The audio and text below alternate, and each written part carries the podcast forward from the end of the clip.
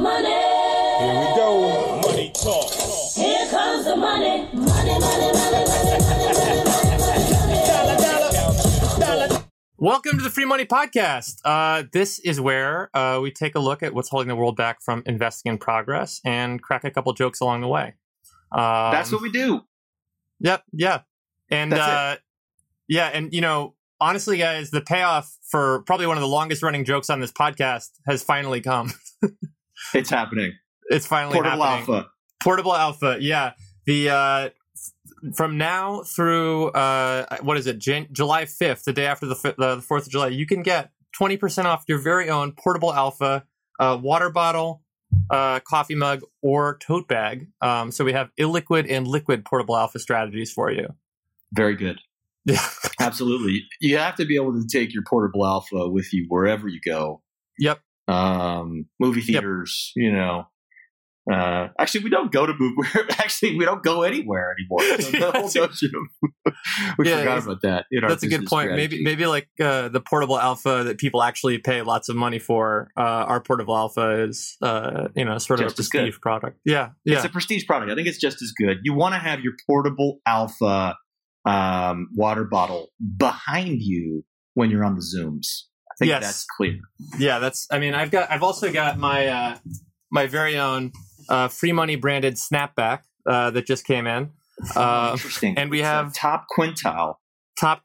Yeah, so you can proclaim your the persistence of your returns. And there's some special underwear and and t-shirts on the site too. And in case you think we are actually not serious, we are serious. This is how we're funding the Free Money Podcast. Yep. What's the Etsy site there, Sloan? It's Free Money Atelier. There's a link in I'm such a tool. No, you're not. Dear listeners, please visit our Free Money Atelier. Yeah, exactly. Goods. The best free money goods that money can buy, if that makes sense. Yes, there will be a link in the description. While you're at it, why not write a review for the podcast as well? Do it. Yeah, just do it. We love you. Come on, just do it. If you made it this far, you should give us a 5-star. If you made it through the opening intro, right, what are we talking about? We're talking about what the hell is the Department of Labor doing? Oh, God. Good reminder. Dude, the department, for the people on that listen to this show that might not know the ins and outs of pension regulation, the regulator did some pretty annoying stuff this week. Well, interesting stuff. Annoyance is a function of your maybe political position and where you come down on the value of ESG data, environment, social governance data, because the Department of Labor has come out with new guidance to say retirement plans are not vehicles for furthering social goals or policy objectives. Just to be clear, retirement plans are vehicles for furthering social goals. Yeah. It's called retirement security. But that's okay. Yeah, that's okay, Department of Labor. I understand where you're taking this. You're saying the investment strategies should not themselves choose social goals as an objective. You have to remind yourself that the objective is a very specific social goal, and that is paying the pensions of the members for which you're deploying the capital. Has that been in dispute? Yeah, this. I was trying to be like, how do I explain this to the lay audience on like how bizarre this is? It's like reminding people not to drink the water when a tidal wave is coming, because the water in the tidal wave is salt water and you shouldn't drink salt water. It's like, yeah, dude, understood. We're not drinking the water, but there's a tidal wave coming. And shouldn't we be talking about that? I mean, here the ESG world is getting ready to go mainstream among these pension funds, sovereign funds, endowments, foundations, all these fiduciary-bound investors. By the way, most don't fit under the Department of Labor, which is why the Department of Labor in this case is talking directly to the corporate pension plans under ERISA, 1976. And so here, all these fiduciary-bound investors are getting kind of a warning shot that like you better not be using ESG to pursue social goals. And the tidal wave in this case is the fact that ESG is really going mainstream. We had the pandemics. We got all this stuff going on in 2020. It's been a heck of a year. And what that has done is to normalize the abnormal. It's normalized things that are abnormal. And what does that do? It brings the techniques and methodologies for predicting and managing abnormal risk into the mainstream. And so what you're now seeing are the world's biggest fiduciary bound investors rethinking the very methodology upon which they invest. They're getting ready to fully adopt ESG. And what's hard about this moment, it's like the Department of Labor realized that this wave was coming and that the investors that literally put capital in capitalism, the 100 trillion that we talk about, are about to change their methodology and use ESG. It's going to create some winners and losers. And I imagine that, you know, certain folks in the financial services industry could be a loser. But the reality is, instead of telling us not to drink the water in the tidal wave, which is like saying, don't use ESG as a goal, they're saying you have to use ESG only when it has a financial consequence. But it's obvious that it does. As a mechanical matter, like, doesn't this mean that, like, so there are all these ESG strategies that seek to, like, take oil out of the S&P 500, right, but deliver the equivalent return? You know, sometimes there's a small cost associated with that or with, like, some tracking error. So does this mean that, like, if I implement one of these strategies, in like, if this guidance is passed, if I implement such a strategy in my corporate plan and lag the index by 30 basis points, I would be in abrogation of my fiduciary duty? That's the warning shot they're sending. But the problem with their logic is, like I say, it's like, don't drink the salt water in the tidal wave. They don't actually tell you how to deal with the wave of ESG that's coming. This is, we've talked about this with Gene Rogers, where we're like, look, this is a pathway to resilience. That's how you use it. I call this the last mile problem of ESG, where, like, we get all this ESG data, comes right up to the door, but we don't know how to bring it into the organization. And so if there's a positive thing from this announcement, it will force us all in this space to say, okay, here's the ESG data on climate change. Here's how you use it in a financial context. You can use climate hazards to predict damages to property. You can predict cost of insurance changing. You can predict defaults on mortgages near, I don't know, flood zones. There's all kinds of, like, smart predictions we can do using ESG data. And what this will catalyze is a bunch of people to figure out that last mile problem, how we use it. The fear I have is it scares people away from using the ESG data, which will help them kind of better understand these abnormal risks, which have been normalized lately in their portfolios. And so that's not good. I don't think that's good for the world, for the investors. It's not better outcomes. Yeah. It seems like it, like, reinforces, like, a myopic short-term view, right? Where you can be, you know, like, penalized for a quarter's outperformance when you're responding to, like, a 30-year trend. I mean, like, you know, we were talking on email about, you know, basic stuff like food. You know, I mean, like, where, like, actual biblical stuff is happening. Like, in East Africa, they have COVID-19, locusts, and heavy rains right now. Right? Like, it's nuts. Yeah. No, I mean, but so to your point, it's like these ESG factors help to reroute these pension funds in the real world. It's like, oh, wait, we are the capital in capitalism. We should probably think about how our capital connects into communities, cities. And you mentioned food, how we can, like, help supply a healthier ecosystem of food, because there's so many positive externalities from the food. And the good food, the healthy food, you know, for the healthcare system, for all the different pieces. And it does actually flow back to these long-term investors and how they think about their investing. And so the Department of Labor saying, don't think about any of that, is super frustrating for our project, Sloan, where we're like, we're trying to free money from the bounds of, you know, short-termism. And here the Department of Labor is, let's create more bounds of short-termism. Yeah, they're like, no. Here is, we're just going to, like, there's only one thing that is good. There's only one good kind of investment, and it's the one that performs the best in this quarter. Yeah. You know what it's like? I feel like we got to get... They probably listened to our podcast, and they, you know, and so they needed to put out a new piece of regulation. The tens of people that tuned in, they're getting scared. The free money faithful are growing. About it? Yeah, well, like, so I mean, I think, like, let's see if we can get a picture on, like, the actual real world, right? Because I mean, what we're talking about pretty abstract stuff. And so, you know, let's call my friend. Oh man, Ertharin Cousin.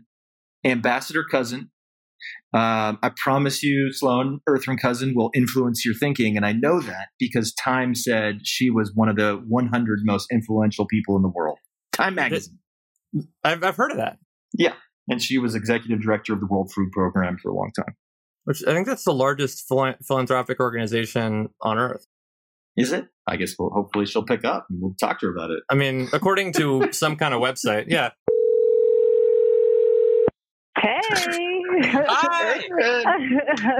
Ambassador Cousin, we should probably call you. Oh, please, now. Ertharin works for me. Ertharin, it's so nice to have you. But if it will give me more gravitas in this conversation, Ambassador Cousin it is. We've already been talking about your profile as the Time Magazine 100 Most Influential People and the endless honors that you've had, including running the World Food Program, being an ambassador, you know. So the gravitas is definitely there. And we're just pumped to have you on, and we want to talk to you and start getting you talking about all this stuff you're working on. All right, Sloan, jump in. Question. So like we were just sort of talking about how you know, the U.S. Department of Labor kind of has issued this kind of broadshot that's trying to redirect investors' attention away from, you know, kind of environmental, social, and governance issues, right? And, you know, so we were kind of thinking we might refocus on a really basic one like food security, which, you know, kind of was already in a pretty precarious state in some countries. And you got to imagine COVID-19 hasn't really helped. Like, what sort of effects has the virus had, and sort of where are we in general right now? Wow. That could take up our entire conversation. But let me give you some top-line thoughts that I've been sharing with the world, and part of conversations where leaders around the world are looking at, and the challenges that COVID has laid bare around our global food systems. The COVID confirmed what we always knew was true: the interdependency of countries on a global food system, and that requires open transport, protection of workers, that the vulnerability of every nation is potentially impacted by disruptions in that food system.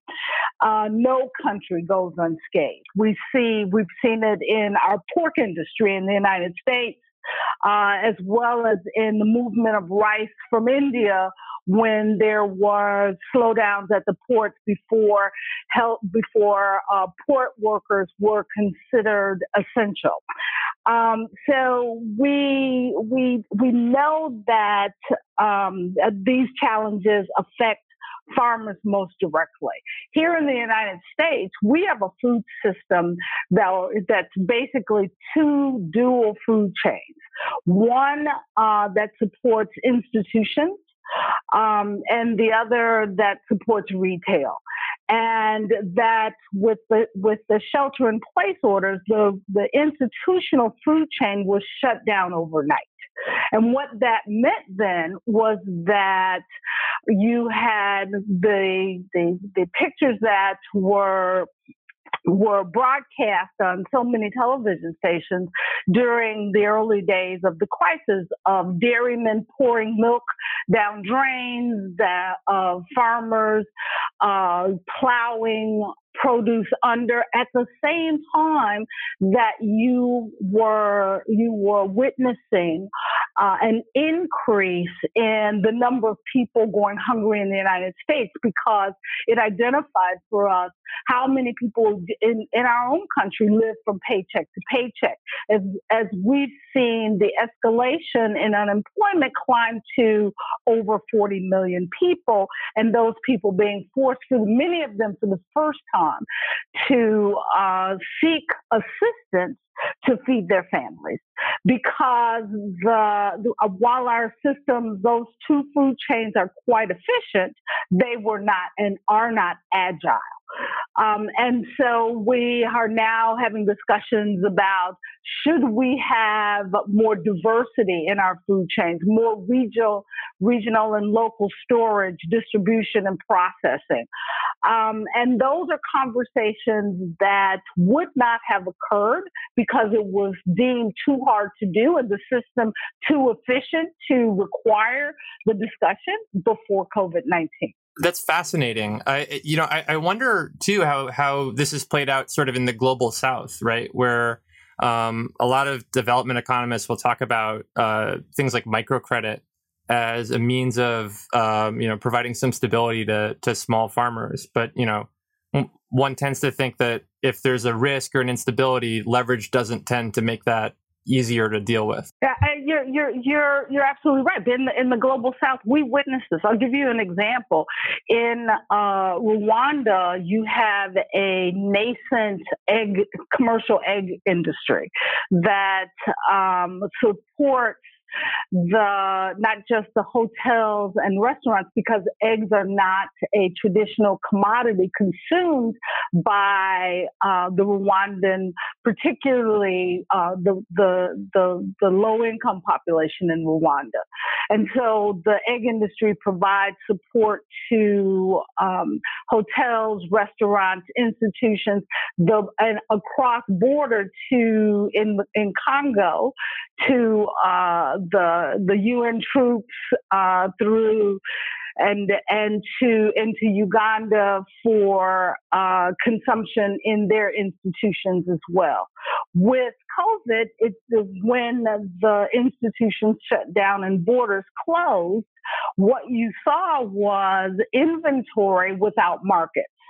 And so merely providing without the provision of microcredit to those individuals, you could not, they would be forced to slaughter their birds because they couldn't afford feed. But giving them microcredit without giving them access to market means they don't have the ability to repay.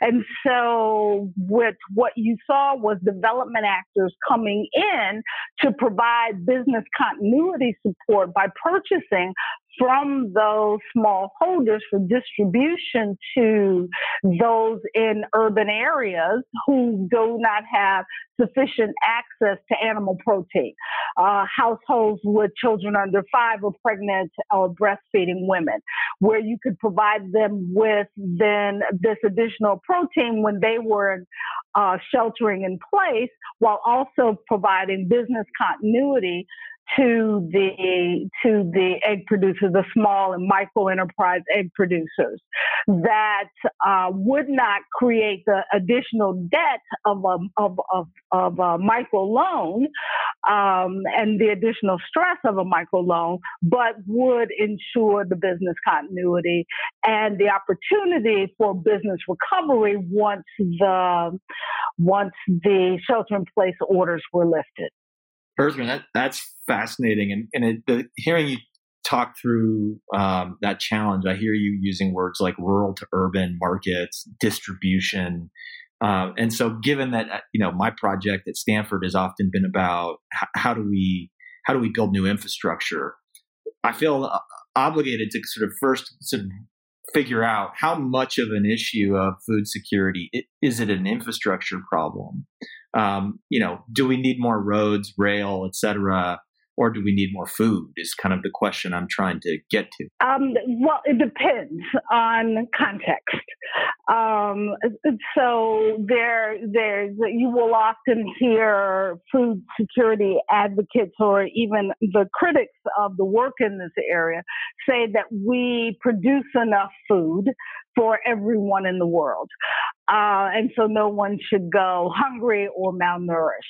But the reality of it is that food production and what foods are produced depend upon location.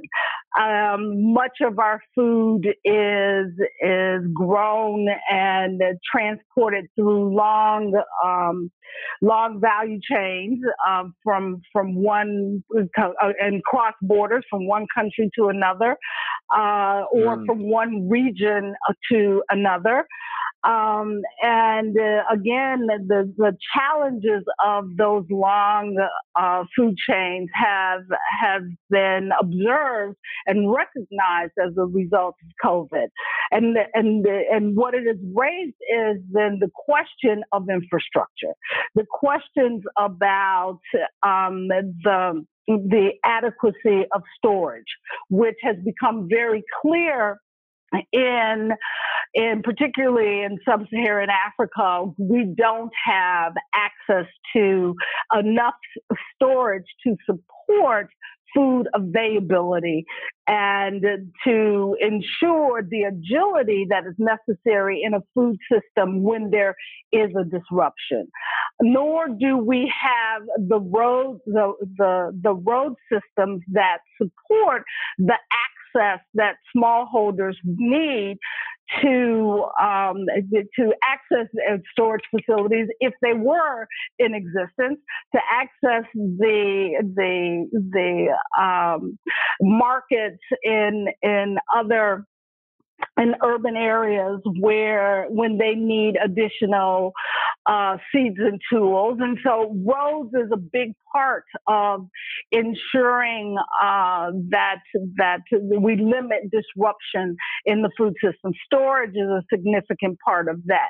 But also we know that processing facilities and where they are located should be considered when we talk about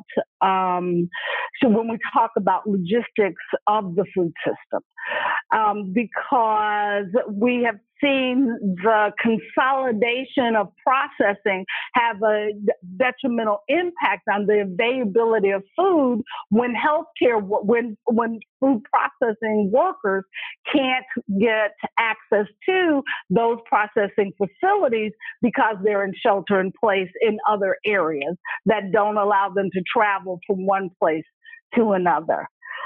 So those are all factors.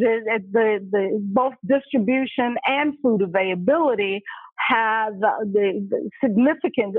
we've witnessed significant challenges on both sides of the equation as a result of the COVID-19 issues and how they have evolved over the globe, because we saw different issues raised as the pandemic began to affect different countries.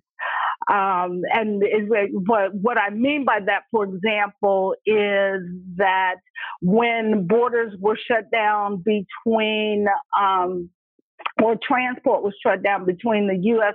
and China, and trade was shut down between the U.S. and China, you saw the impact that had on the transport of pork, particularly into the processing systems in the United States that were incapable of taking all of the stock that was available for processing.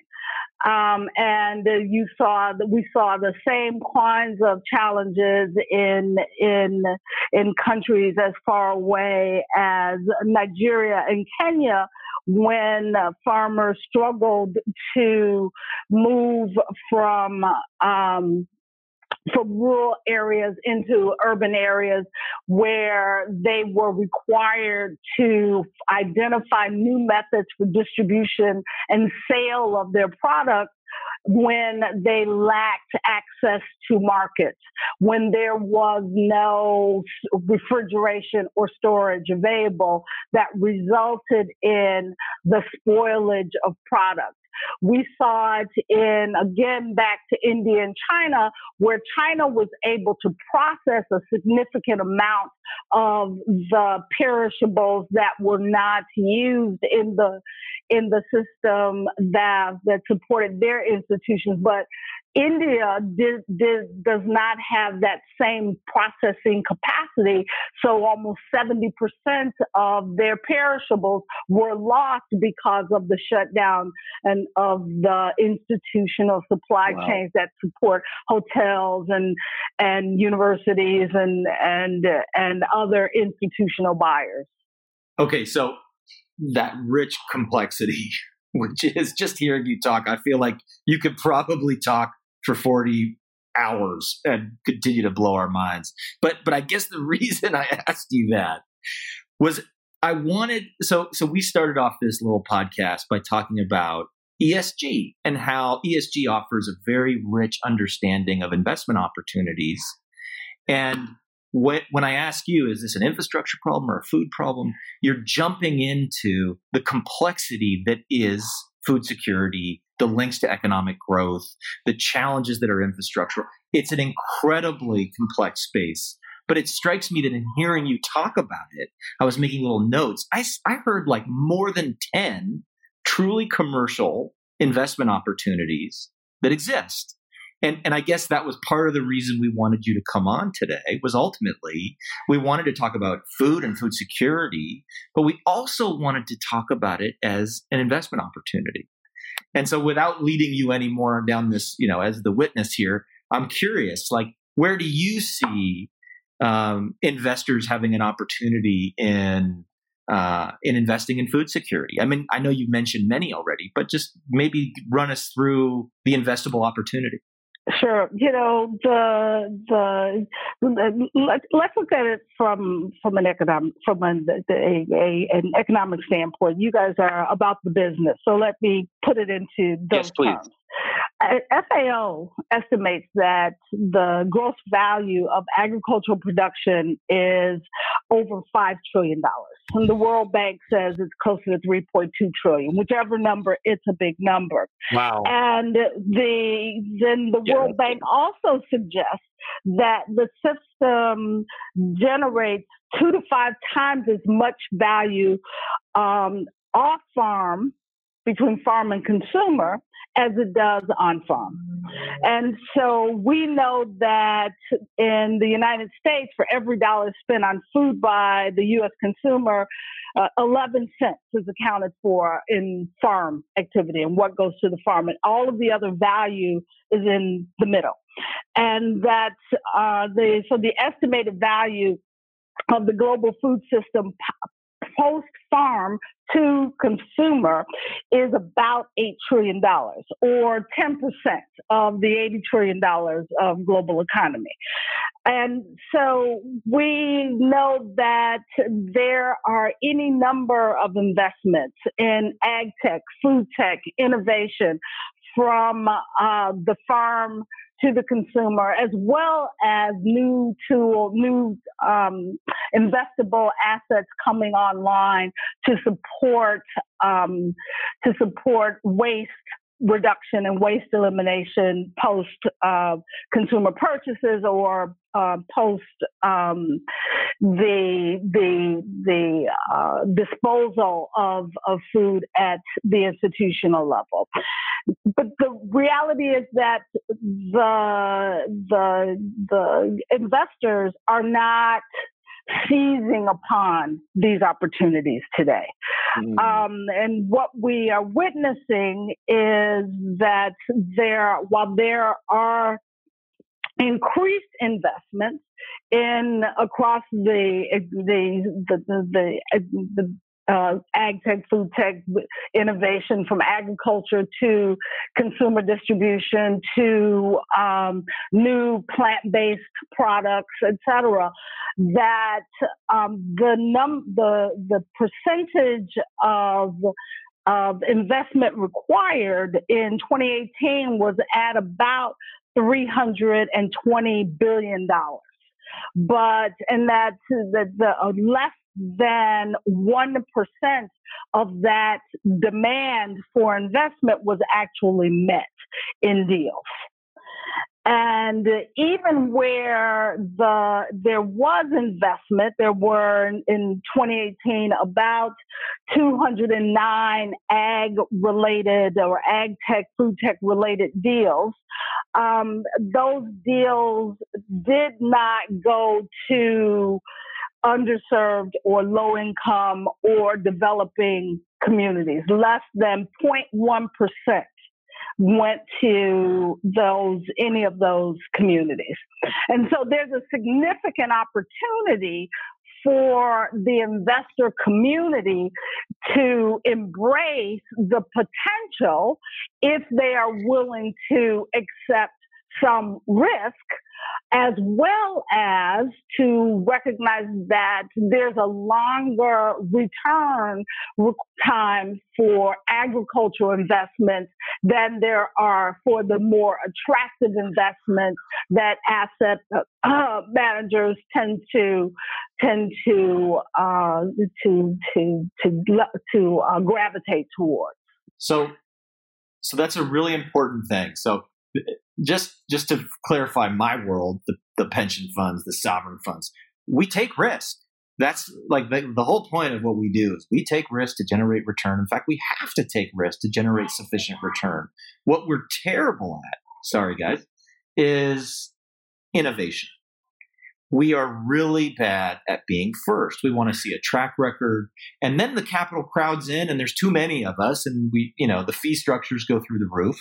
But so how, like, in this case, we would usually get people over that innovation leap by doing demonstration cases of how they can invest in food security and how they can make money. I probably can't think of 10 big pensions or sovereign funds in the world that are really active in agriculture. It just doesn't seem to be an area they're focused on. So what are the entry points here that we could kind of push them towards to explore? Well, we've talked about all of them. We've talked about from production and transformation to farm activities, from new digitization tools at farm level, IoT tools at farm level that will impact the productivity of farms, as well as creating more sustainability in agricultural production, distribution and logistics. The investments are skewed towards larger companies.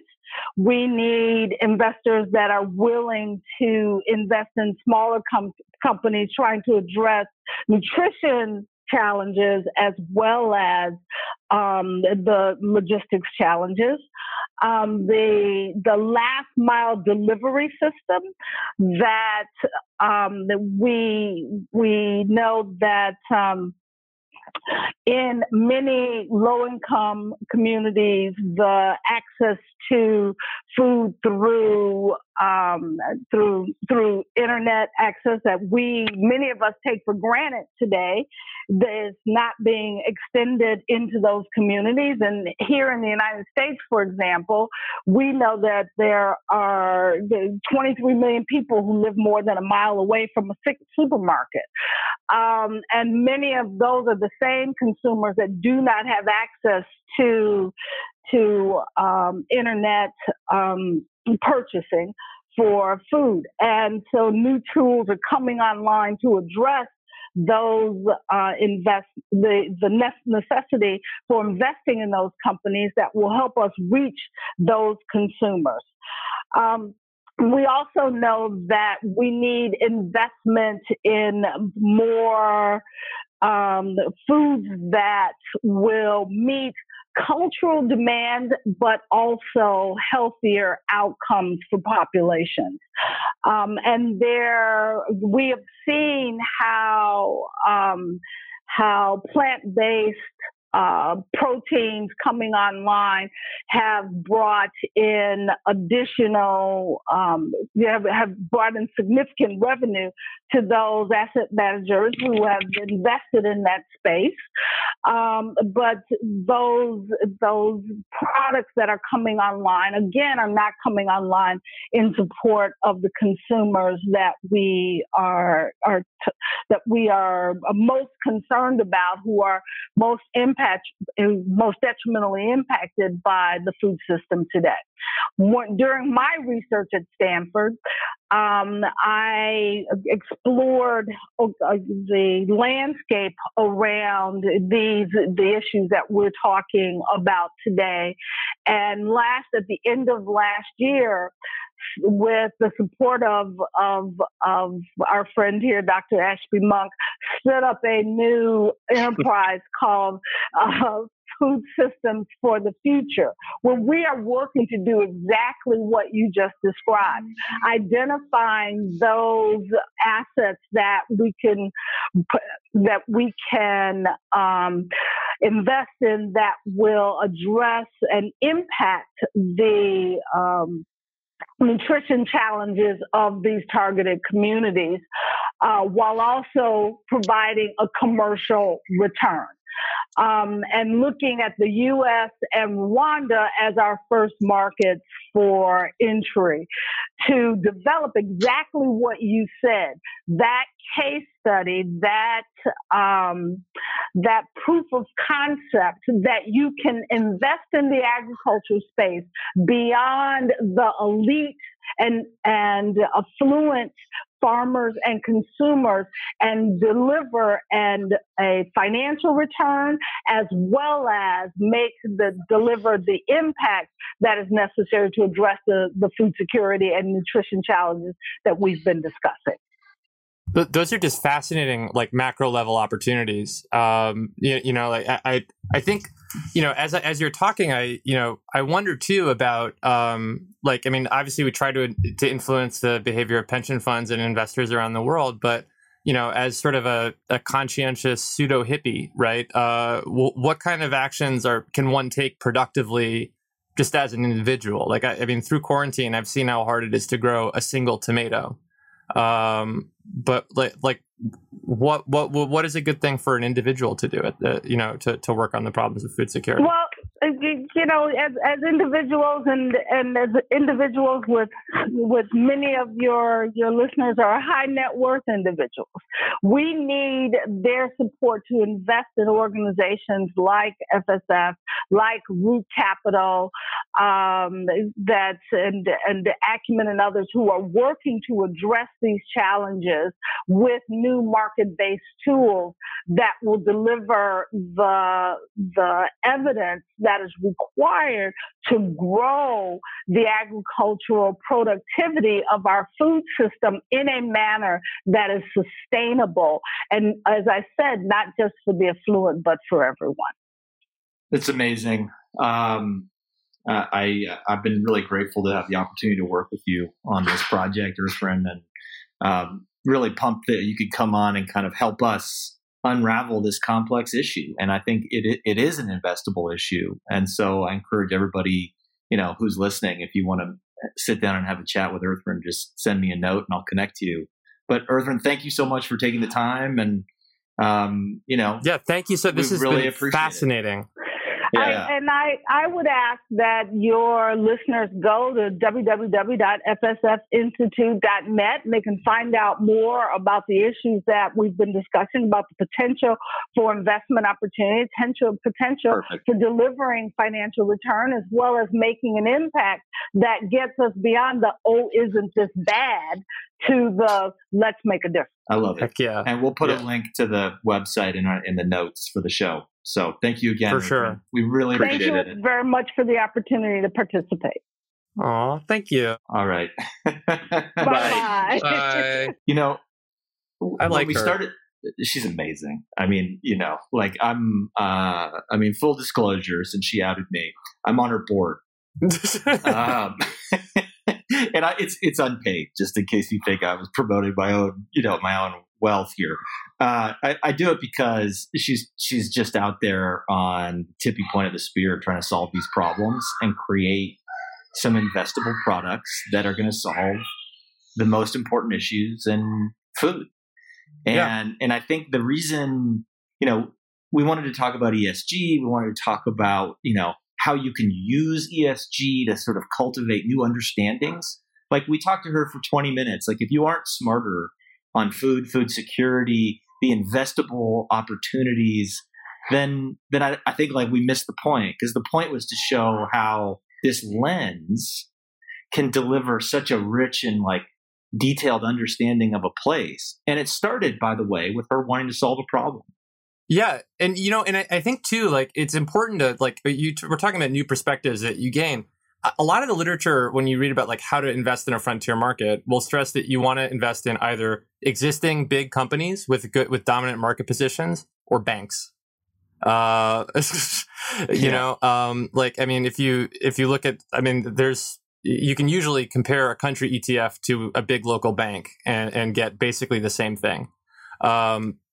So like I think it's fascinating to take this view of, okay, how can we create a better infrastructure for local food that generates a financial return that might be more secure than, you know, I mean, you've got like a double B credit rating on your financial infrastructure investments. But exactly. And before you hit the tune, before you hit that tune, let me say one more thing, which is to bring it back to the insane comments of the Department of Labor. I think what drives me so crazy is, like, if you're using ESG and you're truly understanding the opportunity set with all the different factors, you almost end up just by a function of doing the work with a creative or innovative solution. By saying you can't think about the E, S, and G, you're going to be pushed towards these standard financial products, which are not solving these problems. You know, we need to innovate, and we need to bring this capital into new places, which means we need new lenses of analysis, which means we need to help plans use ESG and not scare them into just reverting back to hedge funds and private equity funds that are charging a fortune. So there you go. That was my final thought. Yeah. And, you know, in deep research lies durable returns, right? Yeah. Yeah. I mean, that's like the, you know, the biggest axiom of investing. But with that said, I got to hit the button. It's time for Dear Ashby. This is the part of the show where we ask questions that listeners send in to the one and only Dr. Ashby Monk. If you would like to ask a question, send us an email. Either if you have one of our emails, go ahead and use that, or DM us on Twitter. Or send an email to freemoneypod@gmail.com. Spelled free like free, money like money. Thank you for the clarification. And pod with one D, I guess. True. So the first question is like from a, you know, kind of a local inside politics thing. So, you know, we have something called the comptroller in New York, which is amazing, right? Like, you know, I just picture, you know, things are out of comptroll. Exactly. But our comptroller, Scott Stringer, who's incidentally running for mayor, has been making sort of a big deal about how GM is not disclosing much about its lobbying practices, and he's accused them of privately working against policies that they have publicly supported, which sounds evil as heck. And I'm having a hard time understanding if it's plausible or not. You know, it is totally plausible. We call it greenwashing. I mean, I don't know exactly what the lobbying was about. I think I read some of it. It was about fuel standards or something. And GM was taking a very public stance that they're for the standards, but then behind the scenes, they're against the standards. And it's an epidemic. This is part of the challenge of alternative data and ESG data, but also its great promise. So if you think about, like, the reporting that's done that makes a company look green, you know, they're going out there saying, look at the community engagement, look at our public statements, let's sell this data to the investors that we're green. Well, that's ESG/alternative data, right? It's not conventional. It's to give these organizations the the perspective that they are doing good for the world. But on the flip side, if they're not, because there's really no standards around that reporting, at least usually there isn't. Sometimes you can't tell lies. It's pretty hard to, get to the bottom of it without more alternative data. I can remember somebody telling me a couple of really interesting use cases for alternative data where it's actually used to hold companies accountable. Like if you're, pointing cameras at an RV production facility, you can count the number of RVs coming off the line. If you're trying to track a construction company building a building in China, you can point the satellite imagery and check the shadow every day at the same time and watch the building get longer and longer, as in taller and taller. And so you can monitor companies with this alternative data. And so this, to me, is like a reflection that we're still in this immature phase where people who have the data can manipulate it and game the system. But over time, we're going to end up, being able to hold those people accountable with the same tools that they're misusing today. I don't know if that makes sense. That makes sense. Yeah, so that satisfies. I hope it satisfies our listener. We'll probably get, mail. Yeah, well, we didn't make enough jokes about being out of control, which I'm sure that there's a good comptroller pun constituency out there.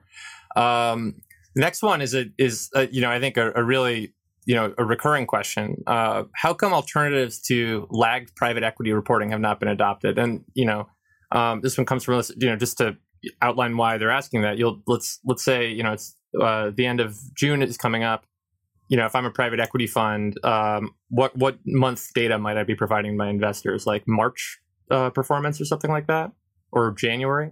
Yeah, this lagged private equity reporting, which is often referred to as roll forward, where they just take an old NAV and they roll it forward along with either some. NAV is a net asset value for the net asset value inside baseball. The value of the company is taken, and then they basically slap some return onto that, and they literally just go forward a quarter, and they say, "Look, we made another return this quarter." So it's not very good science in the age of private companies delivering rockets filled with people to space stations, This is the opposite of that. It can be fixed, and I'll come to that in a second. But in general, doing this well with the tools we have today means, one, a GP stipulating some kind of a public market proxy in the agreement. And they don't like doing that because they don't like being compared to things like the Russell 3000. They can be wildly different. And so in terms of a benchmark, they don't want to kind of set that standard. And frankly, it could even open them up to some legal challenges if they get too far out there in terms of deviating from a benchmark. They also just plain and simple like the fact that they don't have the volatility in the performance numbers. And so they literally sell their products often as a lower volatility alternative. And so it's in there, we've talked about this on another episode, but it's in their economic interest not to have that volatility. And, you would think that the things that we would think that the GPs who are managing the business should have a very good sense of fundamental value, and that they themselves could just clue us in and say, "Hey, here's the value." They don't do it for whatever reason, or I haven't seen it done. But the exciting thing, I think, and this is the long punchline to this joke, is there are data science companies emerging that are doing ground up valuations. They're using fundamentals and methodologies that are pretty standard and applying it to the PE space. And we're going to be in a position soon to provide these types of valuations in real time. And we're going to have to, and the GPs are going to have to get on board with it, because most of the pension capital is moving from defined benefit to defined contribution. And so you need these faster NAVs in order to get it right. And so the writing's on the wall. We're going there. I wrote a paper on this actually with this team at FEV Analytics which I'm happy to send anybody. You know, there just aren't enough listeners for us to worry about people inundating me with requests for this paper. So just email me if you are interested in how you do these types of analyses. I've actually spent way too much time thinking about it, so I'll leave it there. Yeah, the crowd clamors for detail on how to value their private equity. I know. You can see my inbox filling up with ones and twos of emails. I'm breaking into stress hives thinking about it. Email sucks. So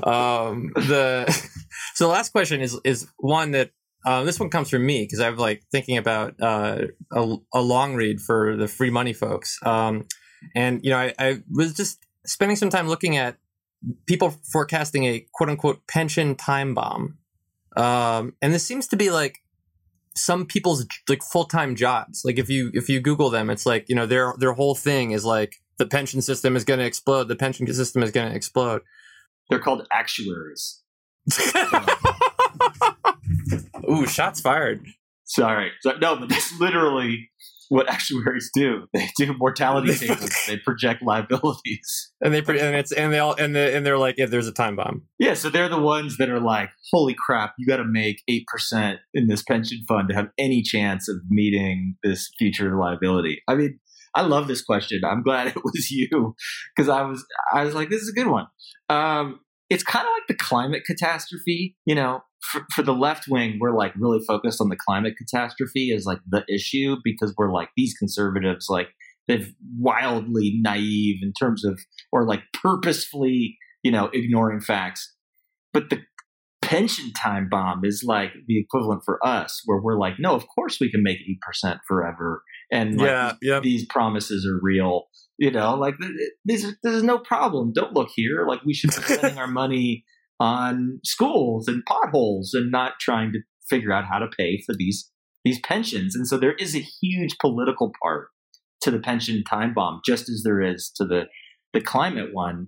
And they're both rooted in some type of science. So on the pension time bomb, we'll leave the climate for another one. But the pension time bomb is we're going to live way longer. We're going to live longer. That's the good news. The not so great news is that your longevity is going to sow the seeds of this global population catastrophe that could destroy social services and unravel some of the foundations of our kind of, social welfare state. And, so if we believe that we're going to have nanobots extending our lives out past 100 years, we're going to have to figure out who pays for that.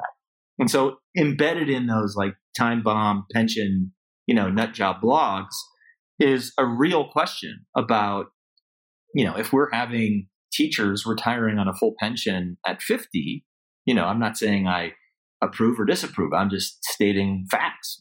Firemen retiring on full pensions at 45, whatever. Those people could live until they're 110. And how are we going to pay for that? And who's going to pay for that? And is that fair? That because you picked a unionized career with great benefits, that you get the benefit of that. But I don't. I'm on a defined contribution pension at Stanford. Yeah, me too.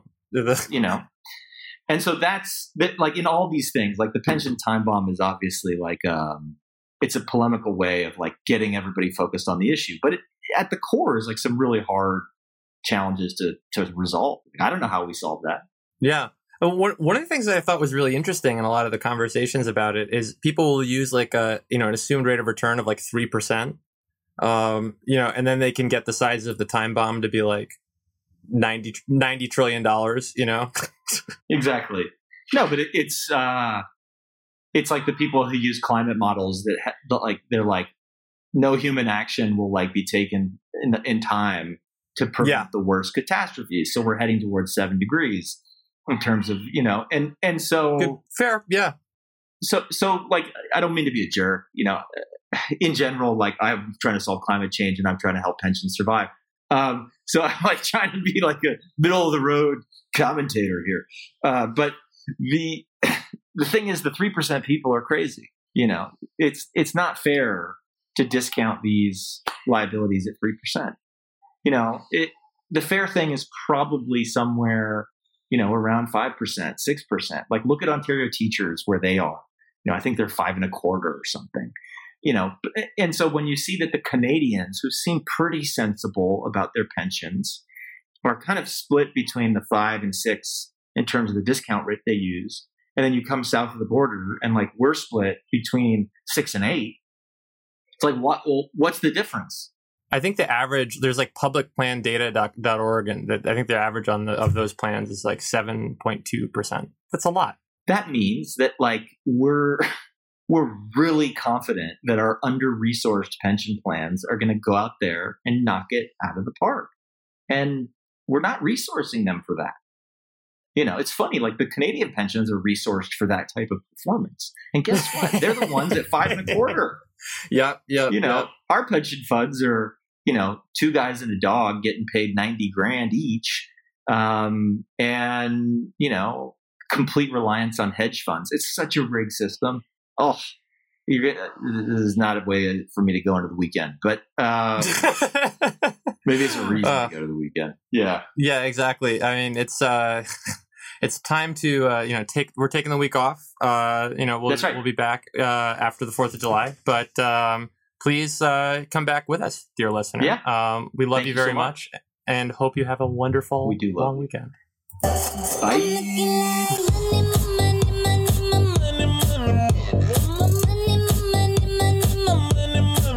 Make it rain on them.